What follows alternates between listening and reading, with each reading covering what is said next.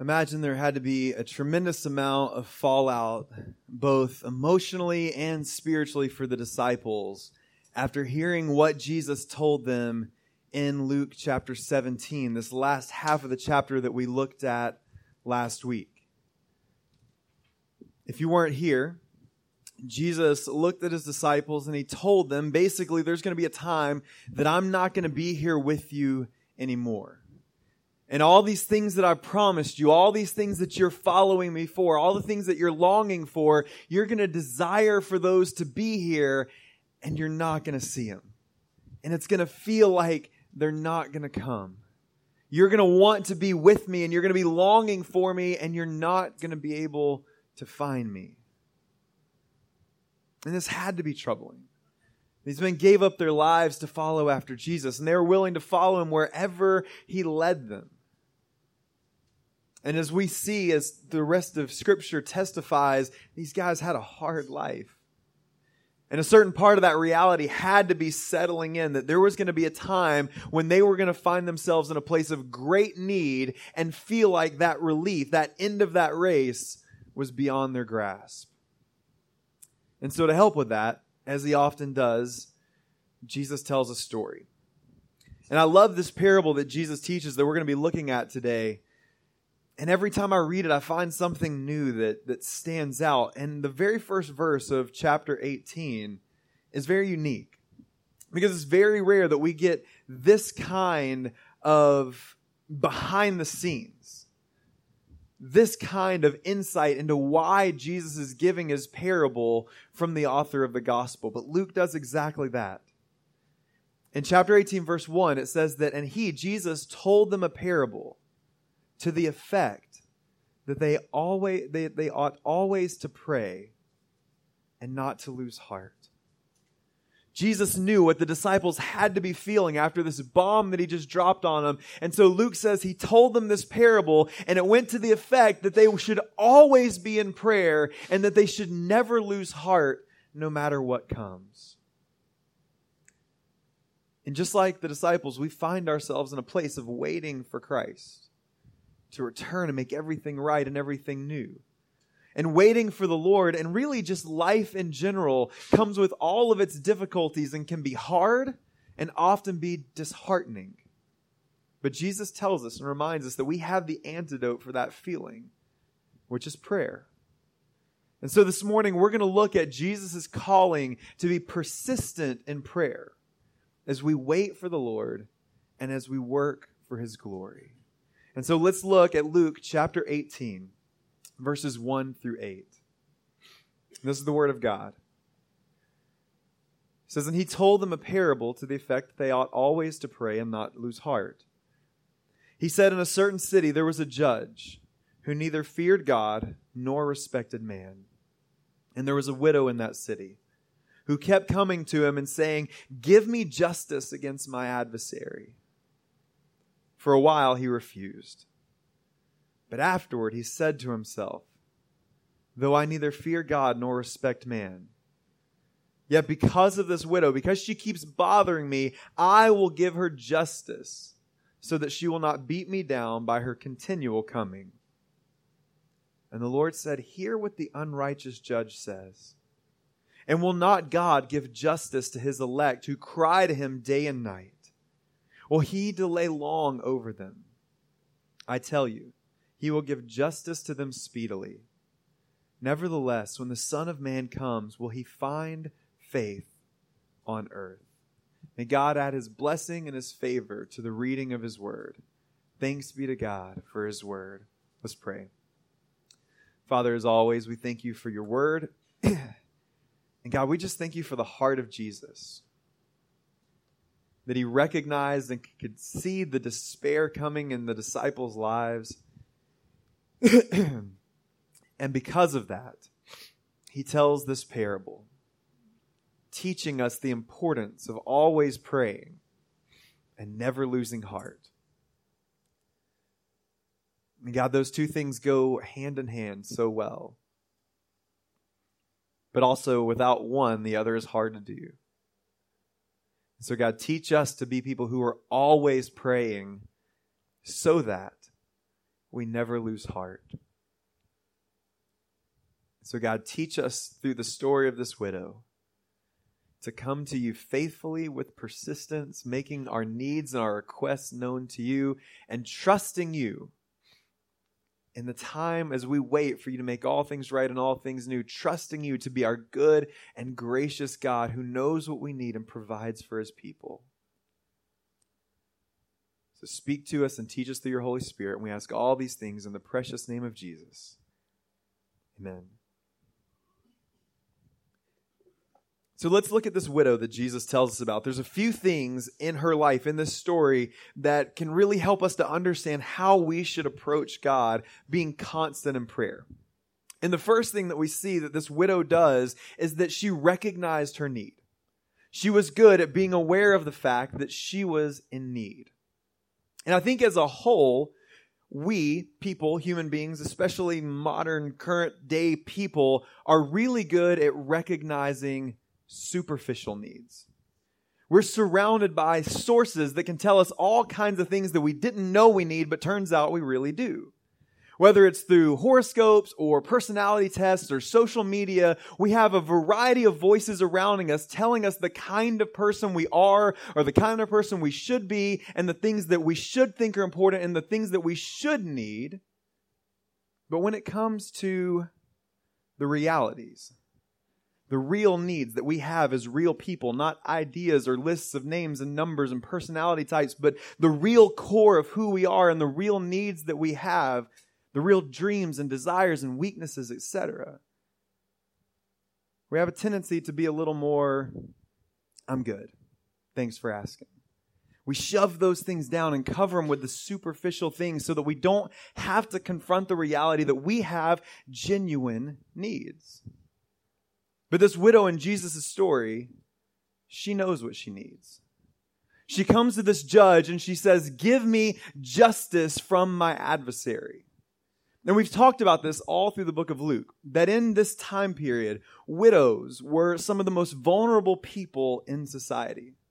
They needed the most help. They were the easiest to be preyed upon. They had very little of their own. And so it would be easy to take advantage of these people.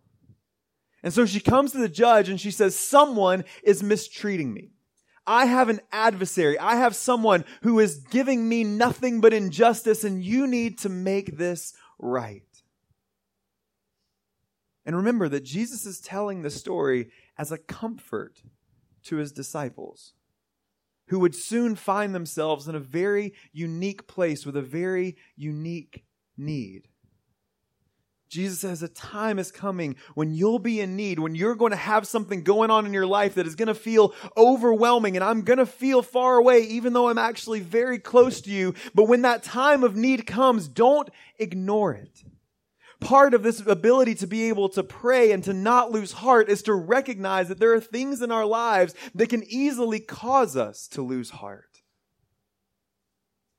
But as long as there's been humanity, we've had this incredible art of just being okay and never vocalizing our needs, never, never speaking out about the things that cause us pain, that cause us frustration, that cause us difficulty. But the reality is, is that we need a lot. We all have a great amount of needs. We all need help. We all need forgiveness from time to time, whether that's from God or from other people, but it's usually from both. We all go through times when we have difficulties where we need comfort and peace. We have situations where we need reconciliation in our relationships. We can continue going through all the lists of the needs that we have emotional, physical, spiritual, and everything in between. All of us at some point in time find ourselves in a place of need. We need Jesus to return and make all things right and all things new. We are a people that are plagued with need, and so we shouldn't be afraid to vocalize it, to make our needs known.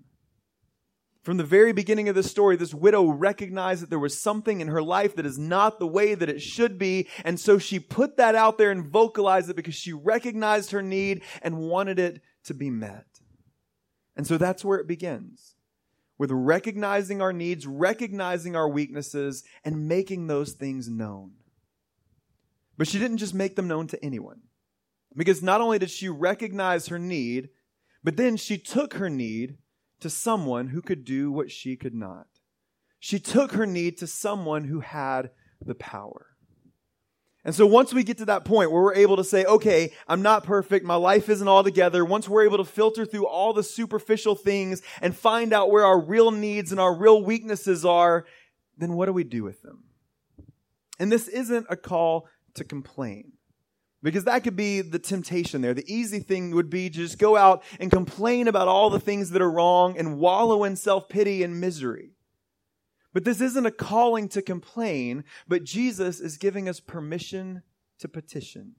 And that kind of rhymes and it's nice. And again, there's alliteration there. There's a lot of that over the past few weeks in, in my sermons. But we give this amazing permission to petition God and to bring our needs before the one who has the power to meet them.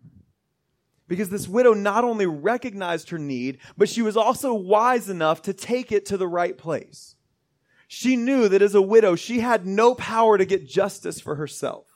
She had no power to meet those needs on her own. There was nothing that she could do, no way that she could readjust her life to be able to have these needs met and have her adversary overcome. And she said, you know what? I can't do this, but I know someone who can. Now, unfortunately for her, it was this guy who Jesus describes as a judge who neither feared God nor respected man. And so he doesn't sound like most people's first choice. He doesn't sound like the most pleasant of people to have to go to and to make your request known, but it didn't matter to her.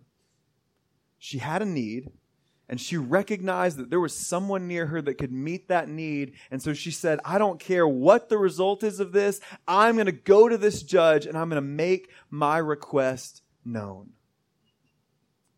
And I wonder how often that we recognize our needs, but we just sit on them and we let them fester and do nothing about them.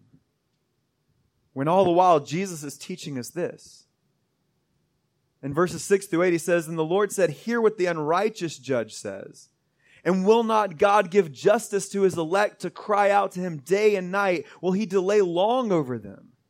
I tell you, he will give justice to them speedily. Jesus says, this woman was willing to take her request to this judge who neither feared God nor respected people. This person who was of abysmal character, who was cold and harsh and distant, she was willing to take her requests and make them known to this kind of judge. And Jesus says, all the while, you have a God who loves you intimately, who designed you carefully, a God who has far beyond what you could ever desire or ask for, and he's calling you into his presence. Her only option was a wicked judge, but she knew he had the power, and so she went to him. Our God is a God of steadfast love, abounding in mercy and kindness, a good God who, as we just sang, works all things to the good of those who love him. And yet so often we choose instead to bury our burdens, or even worse, and this is the camp that I often fall into, try to solve them on our own. But in Luke chapter 18, verse 15, we see this amazing story that happens. It says, Now they, people that were gathering to hear Jesus teach, were bringing even infants to him that he might touch them. And when the disciples saw it, they rebuked them. But Jesus called to them, saying, Let the children come to me, and do not hinder them for to such belongs the kingdom of God. And then listen to what he says in verse 17. Truly I say to you, whoever does not receive the kingdom of God like a child shall not enter it. Jesus, don't stop them from coming, but let the children with all their messiness and all their needs and all their weaknesses, let them come to me because that's how you enter into the kingdom of God like a child coming to God with all of our brokenness and all of our weaknesses and all of our needs. In Matthew chapter 11, verse 28, Jesus says, Come to me, all who labor and are heavy laden, and I will give you rest. Take my yoke upon you and learn from me, for I am gentle and lowly in heart, and you will find rest for your souls, for my yoke is easy and my burden is light. In both of those instances, Jesus says, Come to me. Come to me like a child. Come to me with your burdens. Come to me with the heavy things that weigh you down and I will give you rest. And we need to be very aware here that when Jesus says these things, this isn't a request, but it's a commandment. It's a commandment that when we find ourselves in a place of need, that we come to God and we make our requests known to God. And it's a commandment that He gives us that's born out of His great love for us. And it's meant to be practiced. These aren't just verses that are designed to be put up in children's nurseries or on our doorways in our houses. These aren't just cute quotes that Jesus gives us so that we can have comfort when we read the Bible. These are things that Jesus intended for us to do in our lives, to come to Him like children, to come to Him when we're weak and when we're heavy laden, and to find that rest that comes in Christ.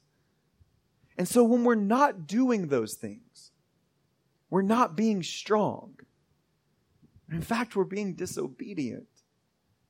Because we can feel like we get on God's nerves. We can feel like God doesn't have time for us, or we can feel like we can just work all these things out on our own. And when we try to do that, maybe it makes us feel strong, but in reality, what we're doing is taking the commandment and the invitation from Jesus Christ, the Son of God Himself, to come to Him and let Him carry our burdens. We're taking it and ignoring it completely and trying to do things our own way. Instead, we should recognize the calling that we have as followers of Jesus to come to Him.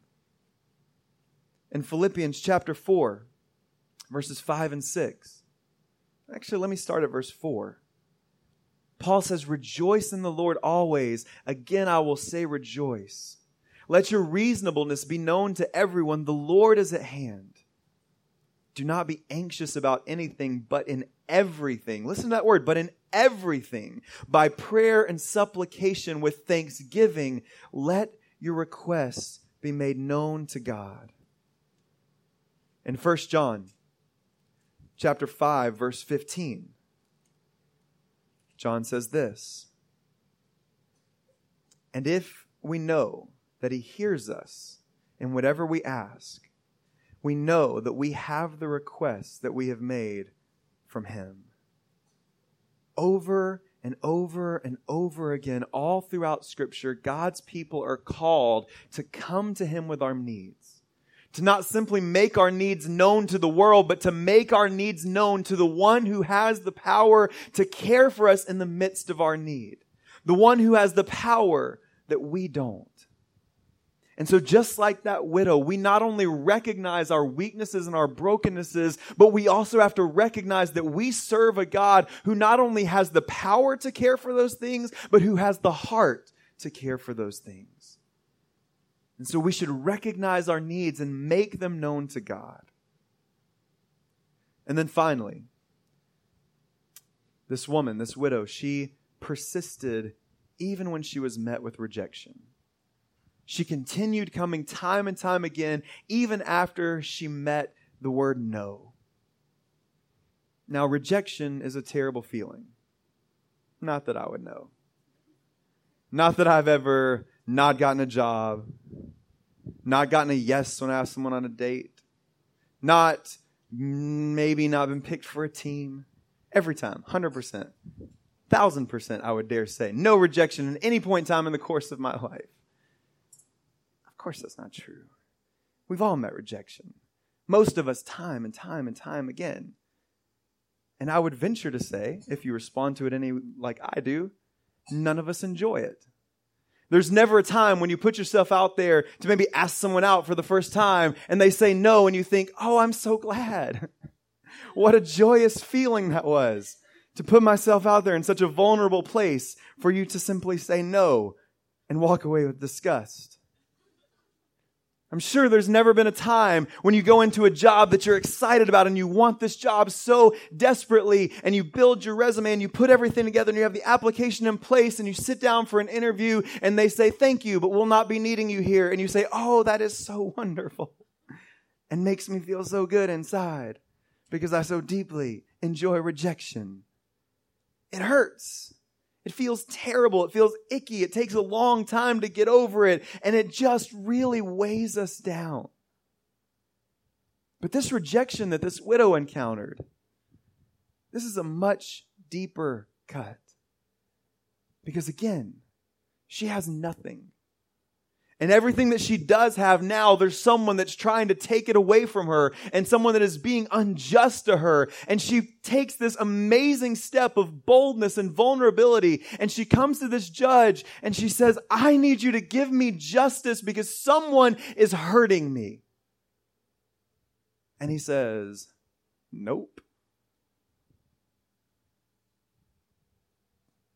But she doesn't let that rejection weigh her down. It doesn't overwhelm her.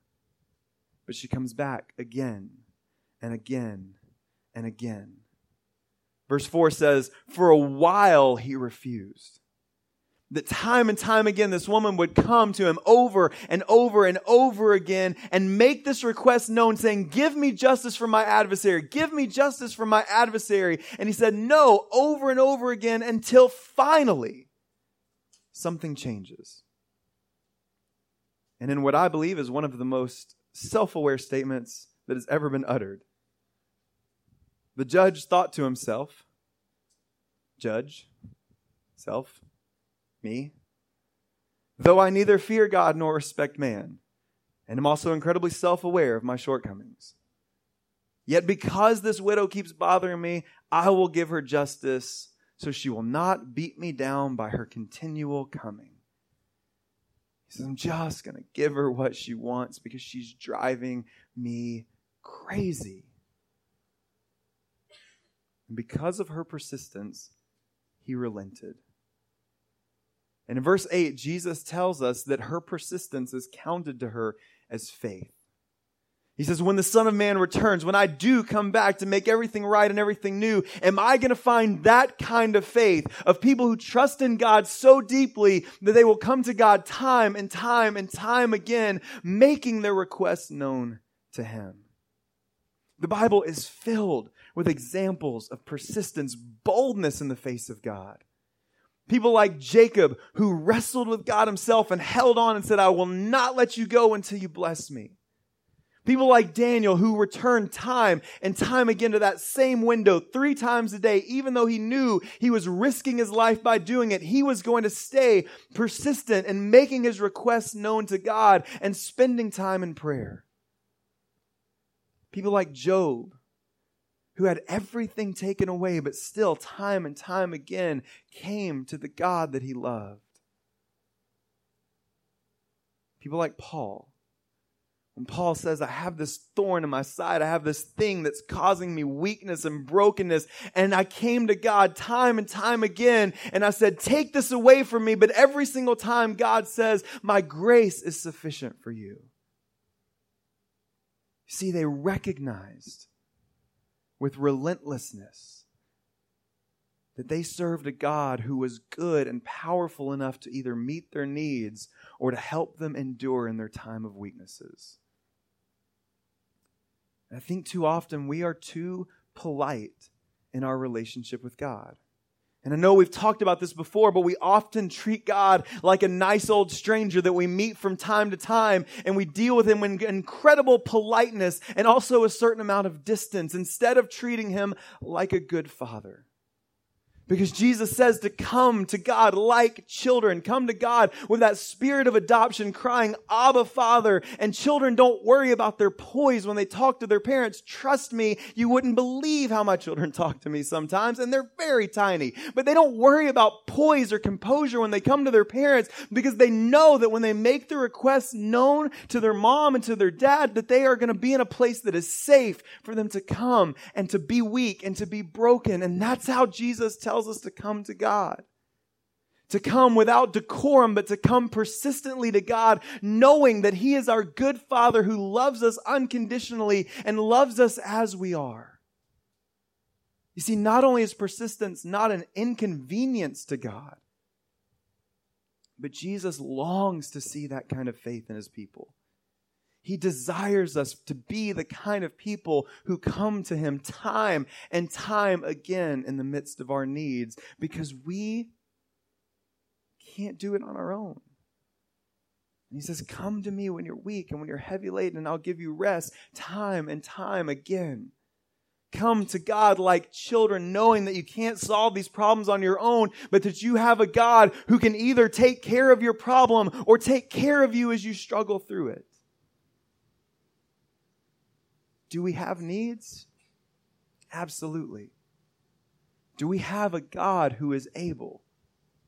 Yes, we do. And do we have permission?